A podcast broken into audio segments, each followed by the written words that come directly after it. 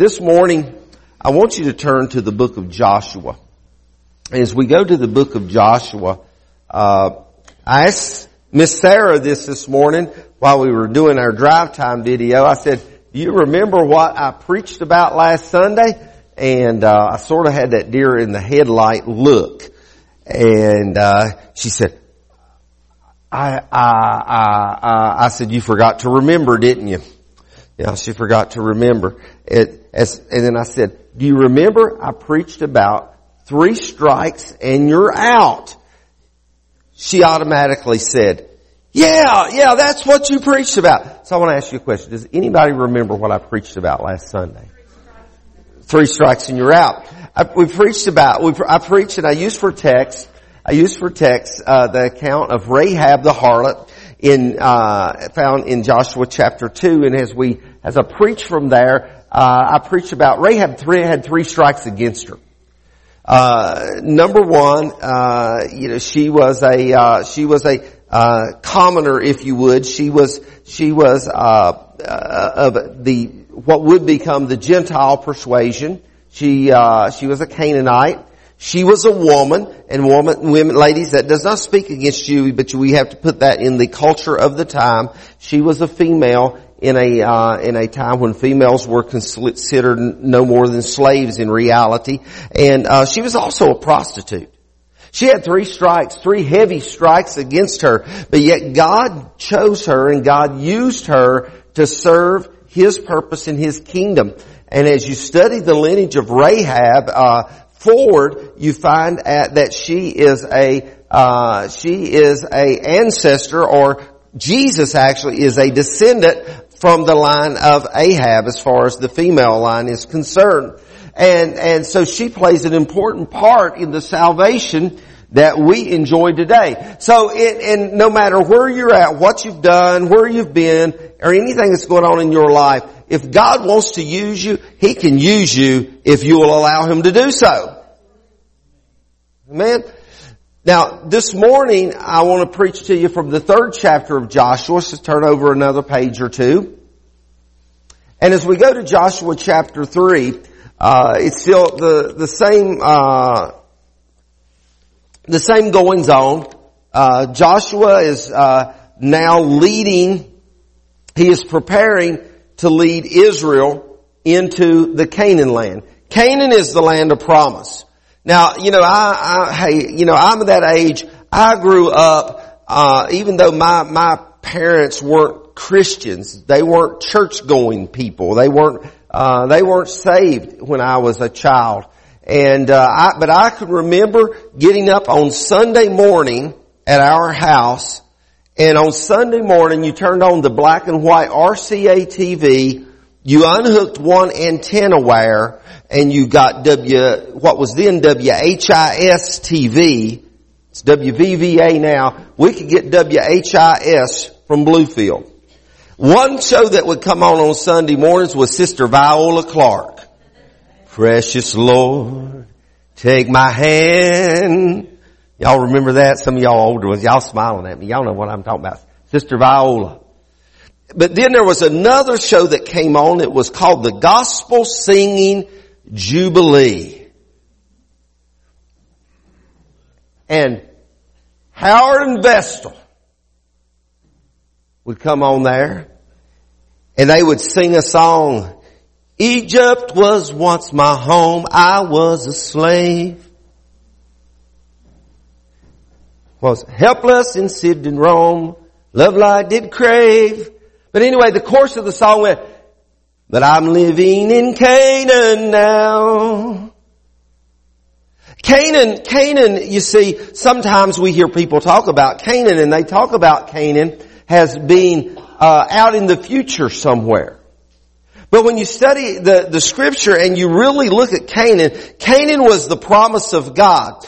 The, the, the wilderness was a 40 year period between the bondage of Egypt and, and uh, a, a generation of people that walk into, walking in disobedience And then now we come up to the book of Joshua. In the book of Joshua, he uses uh, Rahab, the unqualified harlot. God qualifies her to, to play a role in leading Israelite up to the Jordan River because they're about ready to cross into Canaan.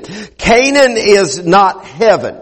Canaan is actually the promise of God. If you think Canaan is what is, you're not going to experience Canaan until you're getting to heaven. You don't understand the metaphoric illustration of Canaan in scripture because Canaan is literally the promise of God. and when we come to know the Lord, we cross over from that generation of bondage and desert living into the promise of God. That's where we find ourselves at in Joshua chapter 3 this morning. Early in the morning, Joshua and all the Israelites set out from Shittim, Shittim is the way that's pronounced, and went to Jordan where they camped before crossing over. Notice this. After three days, they camped for three days. After three days, the officers went throughout the camp giving orders to the people. When you see the Ark of the Covenant of the Lord your God and the Levitical priest carrying it, you are to move out from your positions and follow it. Then you will know which way to go since you have never been this way before. But keep a distance of about 2,000 cubits between you and the ark. Do not go near it. Joshua told the people, consecrate yourselves for tomorrow the Lord will do amazing things among you.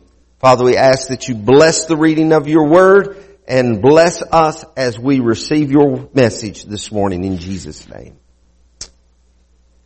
I want to preach to you about the power of three. The power of three. Last week, I preached to you and, my message was centered around three strikes and you're out. A woman that was, she was a Canaanite. She was a woman indeed. And she was also a harlot, but God used her. As we continue on this morning uh, along the thought of three, and I want to share with you a, a, a principle of three that is used throughout Scripture. Sometimes we, we often hear of people referring to the number seven as it's used in scripture or, or even the number 12 in scripture. We hear much talk about those two numbers. Seven is probably the most popular. We hear sometimes we hear uh, we'll hear especially in this age that we live in uh, we hear talk about the number of man six six six and and most uh, people don't like that. I've been in stores before and somebody would ring up uh, they, their cash register sales and it would come to six dollars and sixty six cents and they would buy a pack of chewing gum or something just so it wouldn't ring up six six six you know, really apprehensive about that number. So there's a lot of numbers that have some significant meanings to us in scripture, but we really don't think about three that often. There's a biblical principle of three that's found more than 75 times in scripture. And uh, if you all have time, we'll read over all 75 of those this morning. No, not really, not really. We're not going to do all 75, but I want to share some of these with you, uh, somewhere close to a, a dozen or so maybe. Uh, when we think about scripture, when we go back and study in Genesis, we find it was on the third day that the earth brought forth vegetation, seed-bearing plants of every kind, trees of every kind bearing fruit. We find that on the third day that God separated the land from the water. On the third day, the scripture declares or defines in Genesis 22 that it was on the third day that Abraham looked up and he saw the place, Mount Moriah, the place that he would take his one and only son, Isaac, to sacrifice. It was on day three that it came into Abram's eyesight. Oh, it was on the third day that God descended on Mount Sinai in the fire and the smoke with the sound of the shofar and is on that third day that the Ten Commandments were revealed unto Moses. When we go to Second Kings, we find it was on the third day after asking God for mercy, on the third day, King Hezekiah is healed of a fatal illness, an illness that was destined to take his life. We find that Lazarus was dead and had laid in a tomb for three days when Jesus showed up and called his name, Lazarus, to come forth. We find, of course, we're, we're quickly approaching Resurrection Sunday, the Easter season, we call it. And we know that Jesus, on the third day, confirmed the prophecy that the temple would be torn down, but would be rebuilt in third, in three days, as Jesus would raise from the grave. The significance of the resurrection and Easter Sunday. Three, as you study scripture, three is considered to be the number of truth. Three is the number of truth. Jews believe that anything done in a sequence of threes is permanent, indestructible, and irreversible. So as you study, especially the Old Testament, you will find many things occurring in threes. The Torah, which is the five, first five books of scripture as we know it, was given to three groups. It was given to the priests, the Levites, and the Israelites on the third month by the third born of Moses, which was Amram. A third of, born of Amram, which is Moses. So, so we find the number three represents many things. The number three significantly, significantly represents the past, the present, and the future. When we begin to think about three, three is an incredible number. But there's three things that I want to share with you this morning along the lines of three as we look at this story of Joshua. It's the final hours, one would think, maybe even moments, but at least the final hours, the final days before they're making preparation to go over into the promise. We know the scripture that we read this morning says that three days they sat up camp at Shittim and they waited for, for the time to go across. And that is the, the first of the, the three points that I want to make to you this morning is that there was patience that was required to enter into the promise of God. Waiting is tough. Most of us don't like it. The age that we live, the, listen, the, the age that we live in, uh, you know, we're living in, in, in, in the, the, the, the, well beyond the age of the year of 2000. I can remember, it, it doesn't seem like, how could it be 22 years since the, the Y2K? Some of you in this room weren't even born when Y2K occurred. Let me tell you what happened in case you weren't around during Y2K.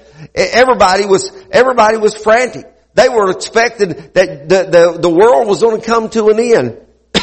All the computerized clocks were going to play out. Nothing was going to roll over. The power grids were going to go black, weren't they, AK? We were ready for everything to happen. I, I, I remember having that, that, uh, the church that I pastored at that time, we had a New Year's Eve. We used to call them watch night service. We had a New Year's Eve service and it was a small church and it, it wouldn't seat but about 60 people. But on that night, on that New Year's night, uh, New Year's uh, Eve night on 1999, we saw that little church full of people. We had red back hymnals. We weren't singing out of them. We had them stacked up and people sitting on them all around the walls. They were sitting on anything. They were sitting on laps. They were sitting on each other. They were sitting on songbooks. They were sitting on mop buckets. It was, that place was full. They were expecting something, something dramatic was going to happen. Maybe even the return of the Lord. And we were having a service. We were having ourselves a time. I mean, we, we had a, we had a group of singers in with a red hot guitar picker. Man, he was wearing that guitar out and, and we were having, sir, we had some strong preaching and we were having ourselves a time.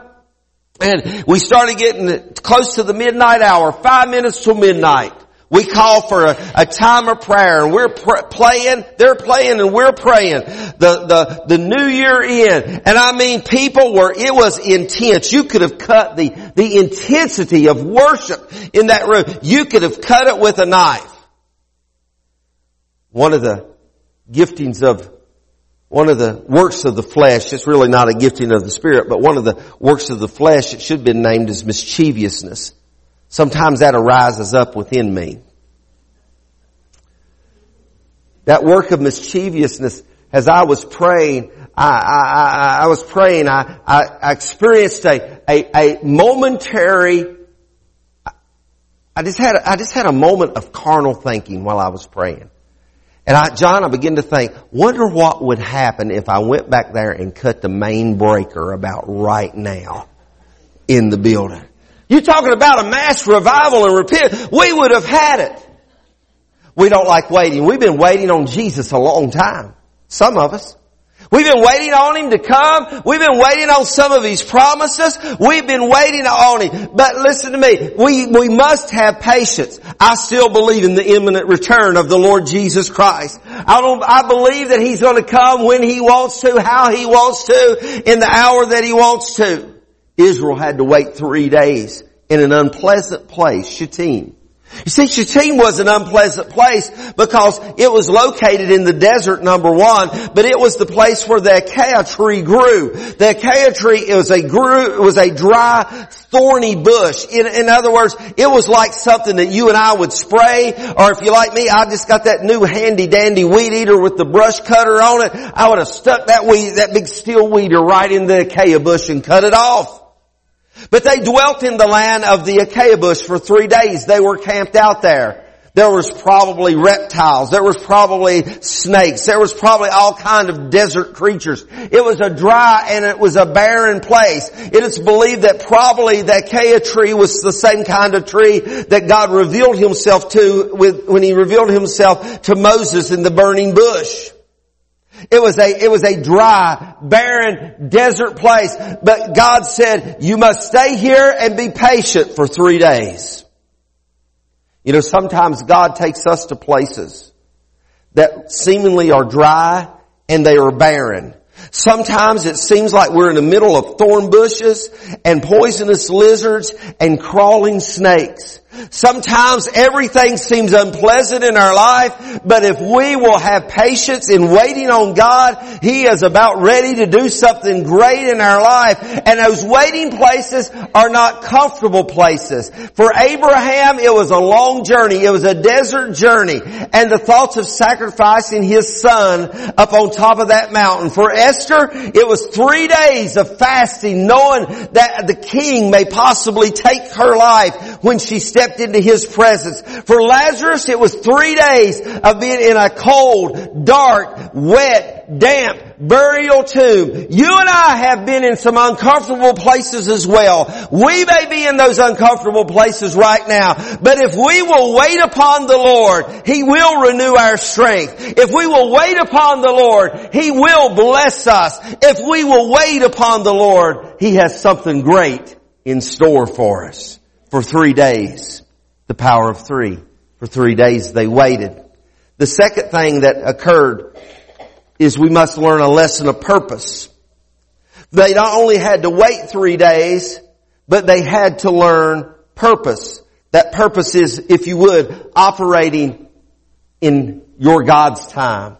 You see, well, so when we look at the scripture, the scripture that we read this morning said, when you see the ark of the covenant of the Lord your God and the Levitical priest carrying it, you are to move out of your positions and follow it. I want you to notice this. He said in the scripture, he said, when you see the ark of the covenant of the Lord your God. Now, everybody that calls, that says Lord is not serving God. But when, when, when Jesus really has become Lord to us, it means that we are following Him. Other than that, it's just, if you would, just an, a verbal expression. Sometimes we use it slangly. We'll say, well, Lord, have mercy. Lordy goodness. And we'll use the Lord all, in all kinds of ways. I, I, I, believe, I believe in the good Lord, but you may not be serving. You see, because when He is Lord of our life, we're serving. He is, He is, He has taken the place of authority in our life. First and foremost, in establishing that relationship is, with the Lord your God. It's not enough to be just to recognize that God is Lord, but we must uh, we must know Him as Lord. I, there's not too many people other than maybe some atheists and some of them just lie about it that, that have a trouble recognizing Jesus as Lord. Most people will, will acknowledge that and say that, but, but it takes a believing, it takes a, a conscious uh, faith of the heart that causes us to believe in Him as being our Lord and our God. We have to know Him. You see in verse, uh, in the verse we looked at, or the scriptures that we looked at this morning, we find a, a representation of God that's found in the Ark of the Covenant. Now the Ark of the Covenant, uh, it represents the the presence of God. It represents the person of God. The ark in itself was not God, but yet it represented the presence of God. In that Ark of the Covenant, we saw the, the tablets of stone. We see the rod of Aaron. We see the things that represented God in the lives of the Israelites. We see the, the, on the top of that ark is the mercy seat. We, we see all of those things as a representation of the presence of God. They could see, literally with their eyes, the presence of God. You and I, I would ask us a question this morning. Do we have a vision of God? Do we, do we see God? Now, you know, there's some, there's some really neat songs like, uh, there was one, uh, Dolly Parton wrote. Any Dolly Parton fans in the house? Two of them. Dolly Parton wrote a song, you know, uh, about looking all around over nature and seeing God's coloring book. We, we can look around and we can see, we can see God in the beauty of the sunset. We can see God in the, in the, the spring, the trees are starting to bud out and before long, if Jack Frost don't get them, there'll be little pink blossoms and little white blossoms and dark red blossoms and, and, and purple and violet colors and we'll see all the beauties of spring and we'll see all the beauties of God. But that's not what I'm talking about. But do we see the beauty of God? Do we have a vision of God as we go to the scripture, as we open His Word? Listen, the best place in the world, I haven't literally seen God. I, am not able to really. My, my body can't contain that. My, my, I don't have that ability and neither do, does your body have that ability to see God in the natural sense. But I can see God when I open the words of His scripture and I begin to study it and I begin to experience the scripture and I see God and I, I sense God when I begin to feel His Holy Spirit moving. And keep in mind, I always say that the Spirit and the Word are always going to work together. They are joined together together at the hip. You see, when we get to where we can see God through the power of the Word and the power of the Spirit, eh, seeing literally speaks of vision. And when we can keep our eye on God, and that's what Joshua is saying to his people, you need to keep your eye on the Ark of the Covenant. Whatever, whatever happens with the Ark of the Covenant, that is what you will do. When it goes forward, you will go forward. When it stops, you will stop. When it rests, you will rest. And when we begin to put ourselves in the place where we, our eyesight, our spiritual eyesight, if you would, is sensitive to the will of God, we will begin to find His purpose. Even throughout the waiting, we will find the purpose of God in our life. We need vision. We need vision. Vision, another word for vision uh, in Scripture is revelation. In fact, most of us most of us in this uh, room that speaks good Christianese, we can we can at least paraphrase that scripture that says, "Where there is no vision, people perish." And that vision in, in, that word vision in itself means revelation. Where there is no revelation, people perish. We need to have a revelation of who God is. We need to have a revelation of, of God through the man Jesus Christ. And we will never have that revelation short of an intimate, up close, personal relationship with Him. And that relationship is established through faith and that, uh, uh that relationship is fed through word and worshiping in the Spirit. So we find our purpose in God. So not only uh, do we find ourselves patient in the power of three, we find ourselves in purpose, and then we also find ourselves in His presence. In the time preceding Joshua chapter 3, when you study scripture, and most of us know this story, in Joshua chapter, eh, leading up to Joshua chapter 3, 40 years in the wilderness, we find that the Israelites followed a cloud by day and a pillar of fire by night. And when we think about that, that's, that's pretty neat, isn't it? Other than I like sunshiny days. But what the cloud and the pillar of fire speak of are God's provision. He protected them from the, the hot sun and the, in the desert during the day and, and desert gets very cold at night and he, he provided them for, for protection and warmth during the night. But when we study scripture, we find that God also fed them, uh, in particular, God fed them with a flaky, a white flaky substance that, that was called manna. Manna actually means what is it? They really didn't understand what it was, but yet they ate it because God was providing it. God gave them specific instruction. He said, don't, don't try to hoard it up. Don't try to can it or freeze it or do anything like that because it's going to spoil. He said, except on the, on the sixth day, he said, and then you can keep enough provisions to last you over the Sabbath because he didn't give manna on the Sabbath. Day of rest. But we find as we begin to look at this transition from moving from the desert, from the bondage to the desert place into the promise, we look there and we find that there came a time and there came the day when the cloud no longer appeared. The pillar of fire was no longer glowing in the nighttime hour and the manna ceased to exist. Wow. What happened? God began to change things. God began to, God began to alter, uh, what, what and how and the way that He was doing some things. And what we find is He begins to take His people through the transition. Because no longer would they follow a cloud or a pillar of fire, but now they would begin to follow this Ark of the Covenant that I described earlier. Wooden chest, if you would, overlaid with gold, and it had tablets of stone, uh, the Ten Commandments of God, which gave direction. It has Aaron's rod, which represents God's power, and it has a pot of manna, which represents God's provision. You see, it was a new season, but it was the same God that you're being called to follow. God didn't change. The, the way, the way that the representation in front of the people's eyes, the, the, the cloud was gone, the pillar of fire was gone, the manna ceased to fall from heaven, and, and so, but it was yet, it was still the same God. Same God, new season. You see, but the key of it is here is Joshua, uh, God is revealing himself to Joshua. Joshua is revealing God to the people and it's up to them to identify the presence of God. And once they identify the presence of God, is to follow Him. Now, God's principles are unchanging.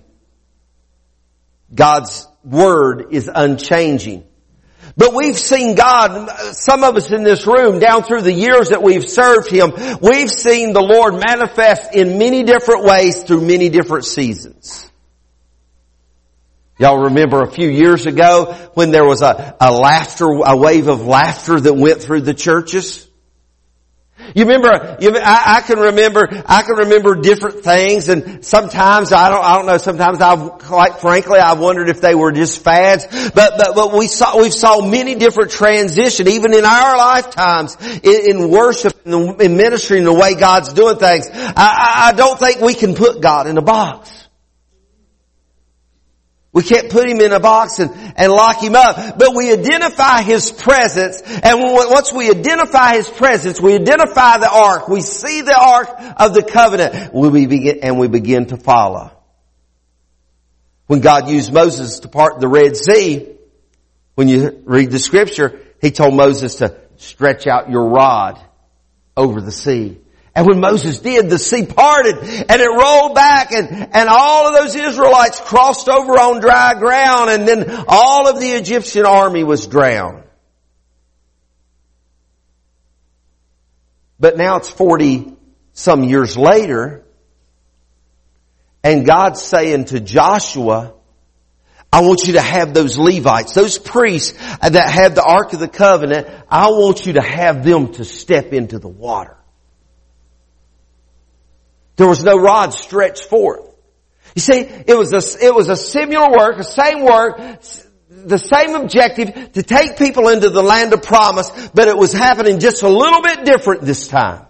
There was no Moses, but there was the Ark of the Covenant. There was no rod in Aaron's hand, but what there was was the Ark of the Covenant, which was the presence of God, and God said, just go ahead and step in the water.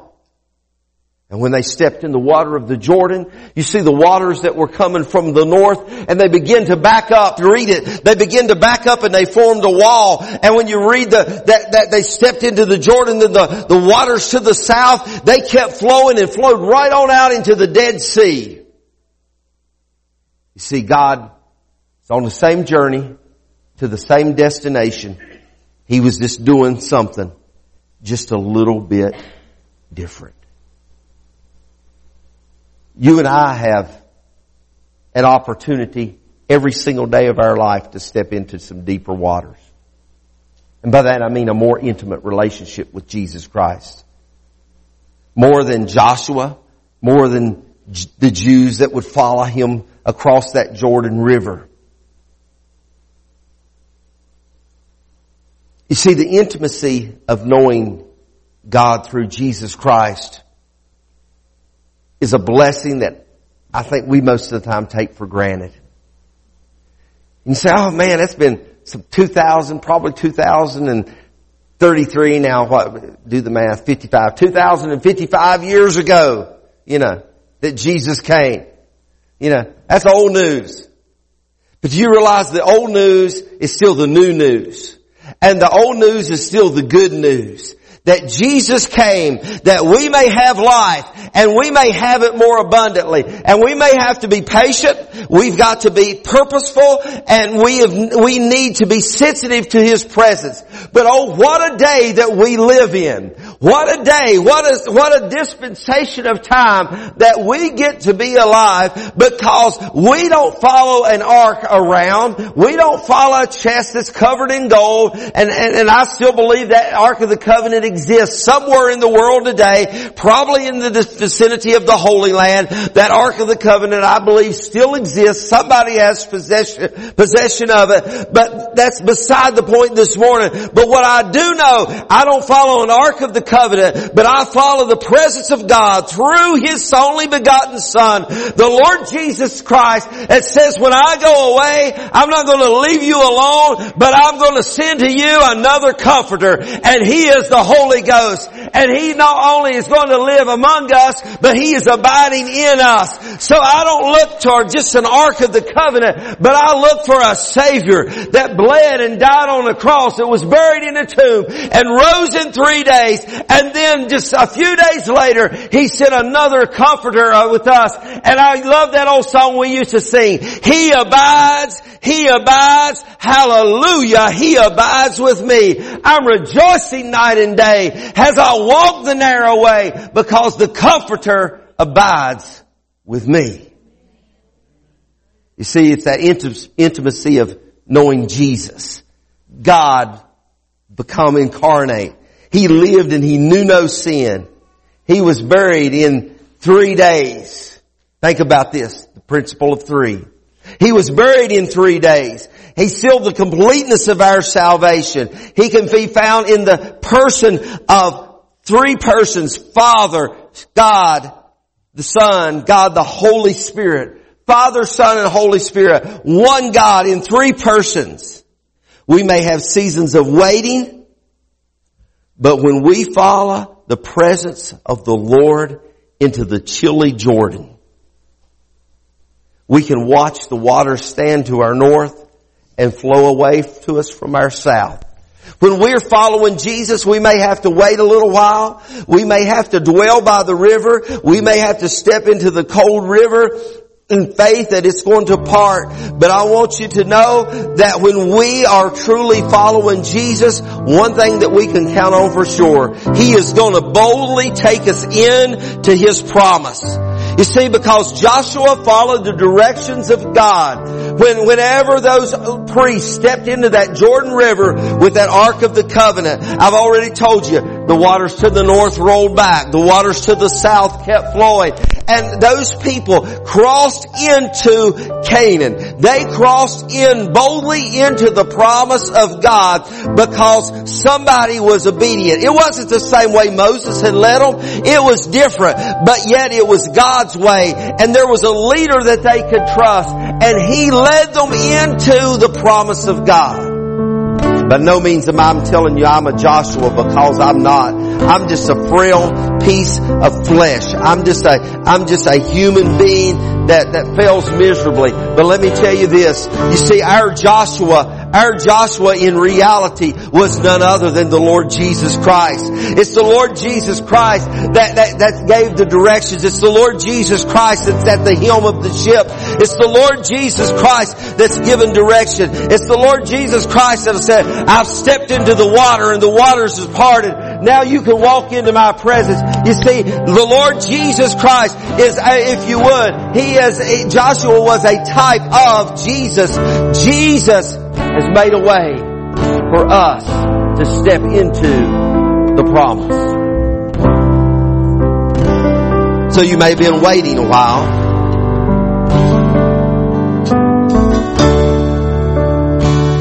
You may have been working on purposing yourself.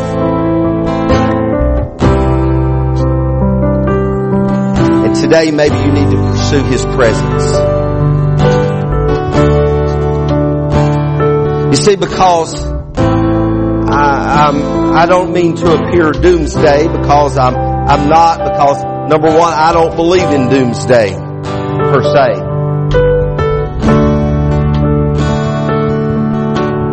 But I do believe in a Jesus that is coming back. I believe he, he's come, he's, he's already come one time. And in that trip, He paid the sin debt on the cross for you and me. He conquered death, hell, and the grave as He was, as He laid in that tomb three days and He was resurrected. His next coming, He's not going to set foot on earth just yet, but He's coming for a, a people that are right and ready to go. He, he's on a, as we used to say, we, we, we would depict it, dramatize it in this way. He's going to step out on the clouds of glory and He's going to sound the call for the church to come home. I still believe in that, by the way. And the church, the scripture says that those who have died in Christ, that the graves are going to have to give way. The, the, the, the more, the, the, uh, uh, the, the entombment, the stones that people that are entombed, the stones are going to have to give way. I believe the ocean will, and the rivers and the lakes will give up the dead, and the dead will, that have died in Christ will come forth, and those which are alive and remain, we will meet them together. We'll, we'll, be, we'll catch up with them right in the middle of the air to ever be with the Lord. Then we get to come back with Him again. That's gonna be good. It's gonna be a bad time for the earth in many ways, but it's gonna be good. And we're not gonna have to do anything. We're just gonna be, we're just gonna be along for the ride. But let me tell you something. I'm not, I, I said I'm not a doomsday preacher. I'm not a doomsday preacher. I believe in the glorious return. I believe in the catching away of the church. I believe in the glorious return of Jesus Christ. I believe one foot setting on land, the other foot setting on sea, and the declaration made that time will be no more. And I believe that the earth and the fullness thereof is going to be given over to the glory of God the way He intended for it to be. But let me tell you something. All of that still has to happen. It hasn't happened yet. We're seeing a lot of things around us taking shape.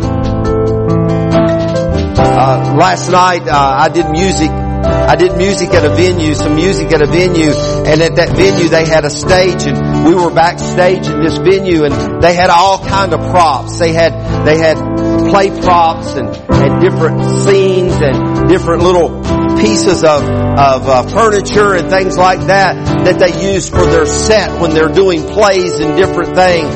And, and, and, everything is there. All it has to be is set. Well, let me tell you, the stage is already set for Jesus to return. The stage is set. Nothing else has to be done. Don't, don't, don't take too much worry in reading the latest events and trying to figure out when Jesus is going to come because every, the stage is set. And uh, all, all we're waiting on is the sound of the trumpet voice of God to, to alert and to call us home that listen, everything has been done that needs to be done and Jesus is coming and He's coming soon.